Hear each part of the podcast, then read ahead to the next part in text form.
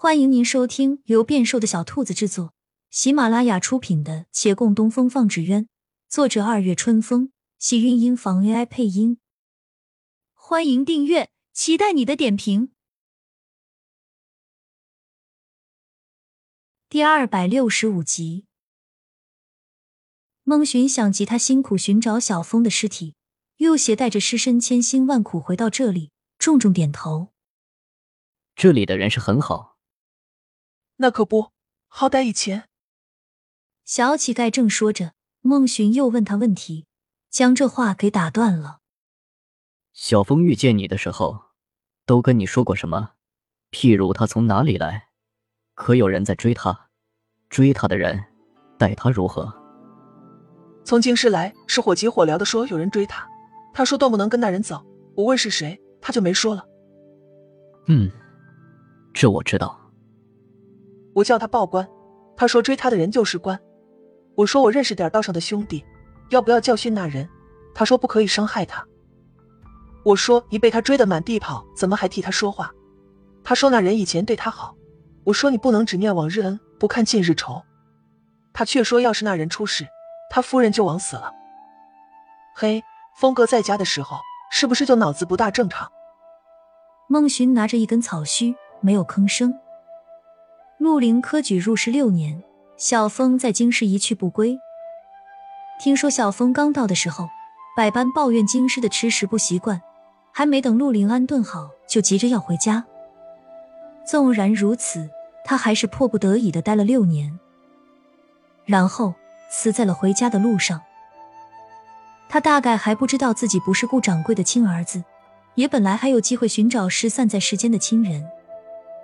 草须在手中不经意被折断，他未察觉。我怀疑他莫名其妙跌入谷底，就是那追他之人所为。他已将突然恍然大悟，怪不得陆凌懒得找了，也完全不怕他再添乱了。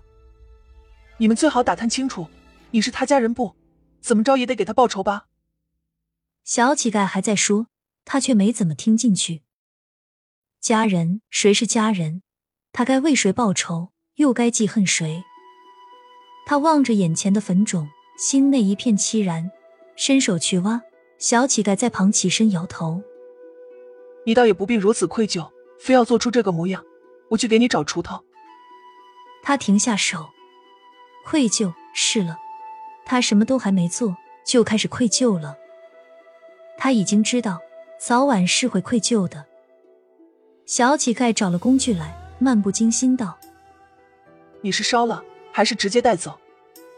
他的动作一顿，想起自己还要回京师等着师傅他们。不过京师他去不去都行，那里也用不上他。也许他首当其冲要做的是叫小峰尽快归故里。那还是烧掉吧，直接带回去怕是要吓着人。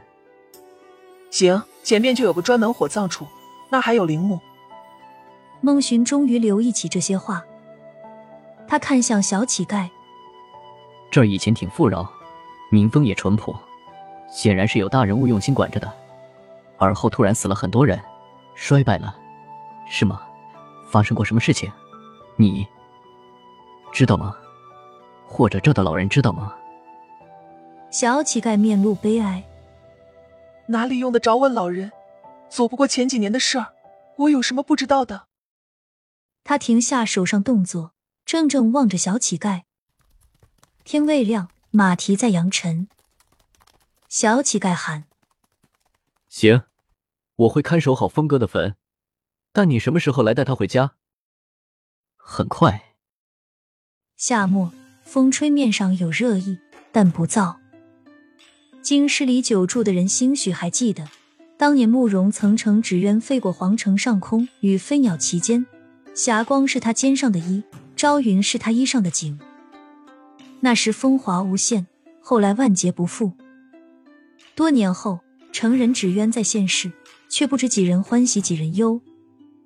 月兰与洛长青抵达宁亲王府，映入眼帘的是飞楼穿云，檐牙高卓，巍峨若千顷之阳，叫人望而不觉生畏。月兰恍惚了一下，她曾经义正言辞道自己此生不会踏入王府，如今还是要食言了。他身边的人手心有汗，他将他的手抓牢。你怕高对不对？皇上有令，这成人纸鸢由穆家后人穆寒征亲自展示。他将要与他父亲当年一样，乘坐着纸鸢飞过巍峨皇城。可他不像他父亲，有记忆是三岁以后，记忆里自己从未站到过高处。他有意避免，也没向任何人说过。是的，他怕高。他只要一设想身处高地，眼前就是无尽的血色弥漫。待会儿我们向皇上请示，换我来驾驭。莫说皇上会不会同意，可即便能换成你，我也一样是担惊受怕的。